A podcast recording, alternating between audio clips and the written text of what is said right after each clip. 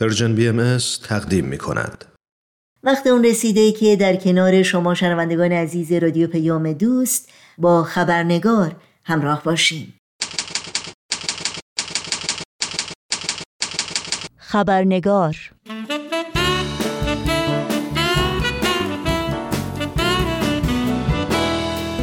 دوستان و دوستداران خبرنگار نوشین آگاهی هستم خوش آمد میگم و خبرنگار امروز رو تقدیم می کنم اما صحبا مطلبی آهنگساز گروه نواز مدرس و نوازنده چیره دست سازتار از هنرمندان بسیار شناخته شده و پرکار ایرانی است که سالهاست محبوبیتی فرای مرزهای ایران و در سطح جهانی داره. و اجراهای هنری او در مجامع و محافل فرهنگی و کنسرت ها و فستیوال های بین المللی موسیقی با استقبال و ستایش بسیار هنردوستان ایرانی و غیر ایرانی همراه بوده و هست. اجراهایی که گاه به صورت سولو یا تکنوازی و گاه با همنوازی دیگر هنرمندان سرزمینمون و یا هنرمندانی از فرهنگ ها و ملیت های گوناگون بر روی صحنه رفتند. سیدی او به همراه گروه آلجا به نام The Tiny Wall که از اجراهای هنری نوازندگان و آهنگسازان برجسته بین المللی و با هدف صلح جهانی ضبط شده در سال 2018 میلادی برنده جایزه پرآوازه گرمی شد. در سالهای گذشته صحبا مطلبی نوای سازش رو با نقل حکایتهایی امیدوار کننده و الهام بخش و برجسته کردن مفاهیم والای انسانی و همچنین تأثیر عمیق معنوی و شگفتانگیز موسیقی بر روح و روان و فکر انسانها توأم کرده. تا از این راه ارتباط موسیقی با شنوندگانش رو قویتر و تجربه اونها رو غنیتر کنه. و به خاطر همین فعالیت های پرارزشه که از صحبا مطلبی دعوت کردیم میهمان خبرنگار امروز باشه و با ما از فعالیت ها و کارهای خوب هنریش گفتگو کنه. شما رو به شنیدن این گفتگو دعوت می‌کنم.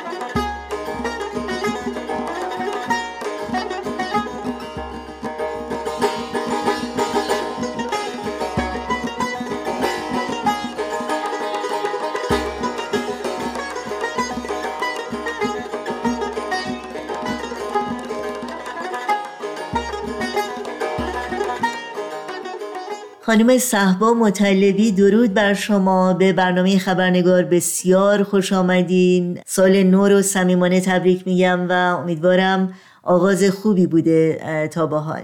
درود بر شما نوشین جان. درود بر شنوندگان عزیزمون. خیلی ممنون که منو دعوت کردین. سال نو همگی مبارک. خیلی ممنونم.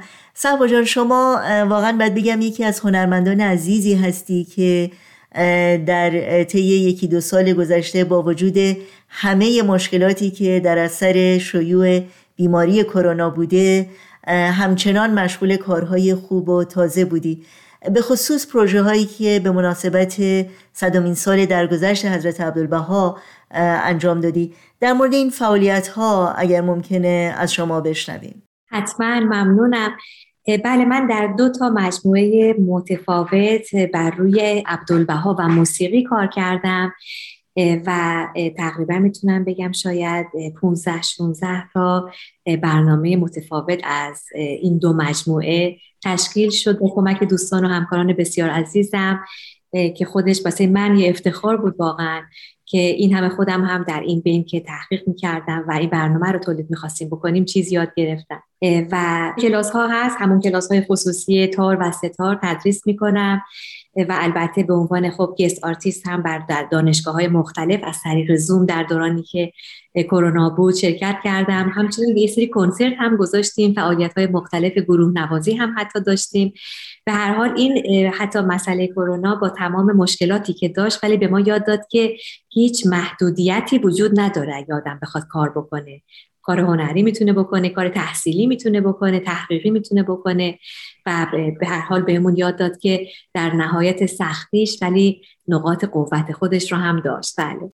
بله واقعا هم همینطوره.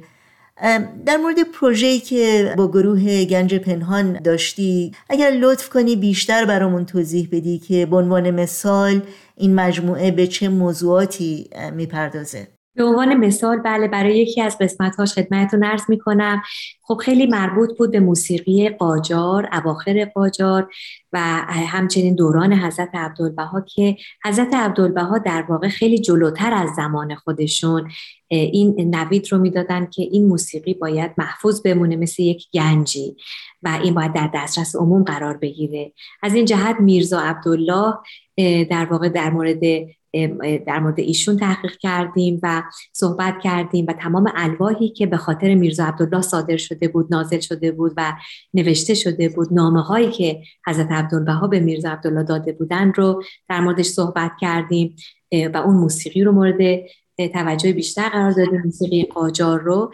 و بعدش از اونجا صحبت کردیم که چه شکلی در اون زمانی موسیقی گردآوری شد موسیقی ردیفی ایرانی. و در دسترس همگان تا به امروز مثل یک گنج واقعی در واقع ارزشمند موسیقی ایرانی مورد استفاده قرار می‌گیره میرزا عبدالله خب ردیف های موسیقی ایران رو گردآوری کرد از اطراف و اکناف ایران و اینها رو به صورت یک مجموعه در آورد و ایشون معلم موسیقی لقبشون بود. خب در اون زمان در دوران قاجار که ایشون هم جزء خاندان فراهانی بودن و تار می نواختن موسیقی خیلی مربوط به مخصوص و مربوط به دربار بود و آنچنان خیلی راحت و ساده در دسترس عموم قرار نمی گرفت و مردم برای یاد گرفتن موسیقی باید با های سنگین در واقع می پرداختن حتی پدر به پسر در مورد این مسئله خیلی در امر تدریس خصاصت می کرد و در نتیجه میرزا عبدالله طبق هدایاتی که از طرف حضرت عبدالبها شد و در ضمن روح خاصی که خودش داشت خیلی کمر همت رو در واقع بربست که بتونه موسیقی رو به ملای عام هم ببره به عموم مردم هم ببره. این شکلی نباشه که مخصوص فقط طبقه خاصی باشه یا مخصوص دربار باشه. برای همین ایشون که اومد این کار رو کرد و تدریس کرد و در اختیار قرار داد خیلی مورد عنایت حضرت هم عبدالبها بود. همین که چقدر تا به امروز موسیقی ما از اون شرایط در اومد و تبدیل شدیم که در دسترس عموم قرار بگیره و ما الان در واقع از اون موسیقی می‌تونیم به این شکل استفاده کنیم.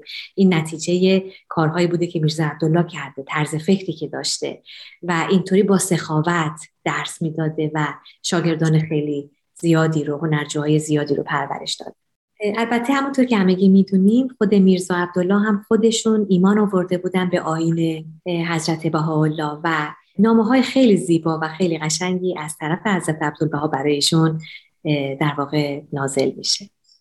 جهت علاقه مندان عرض می‌کنم اگر که کسی دوست داره که مجموعه کامل عبدالبها و موسیقی رو تمام قسمتهاش رو بخواد که گوش کنه در دو تا سایت گنج پنهان صد عدد صد.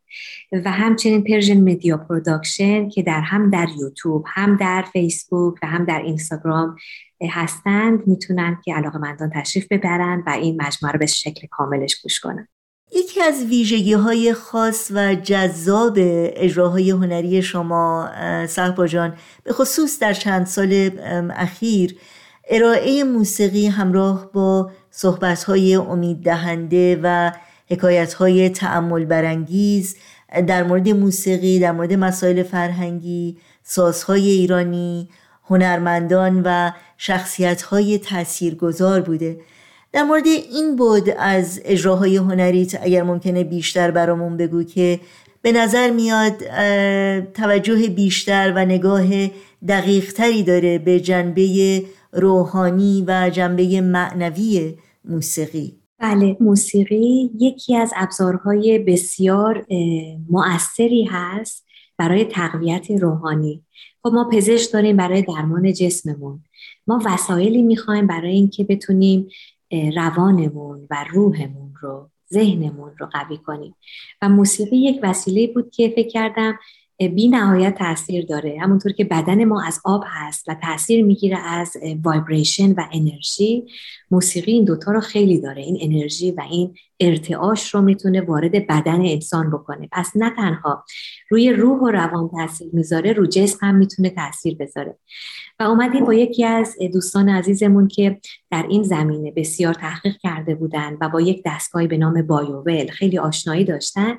اومدیم این انرژی ها رو قبل و بعد کنسرت رو اندازه گرفتیم. گفتیم انرژی اتاق انرژی مردم با شنیدن موسیقی و همچنین یک دلی و یک زبانی که با صوت موسیقی همراهی میشه.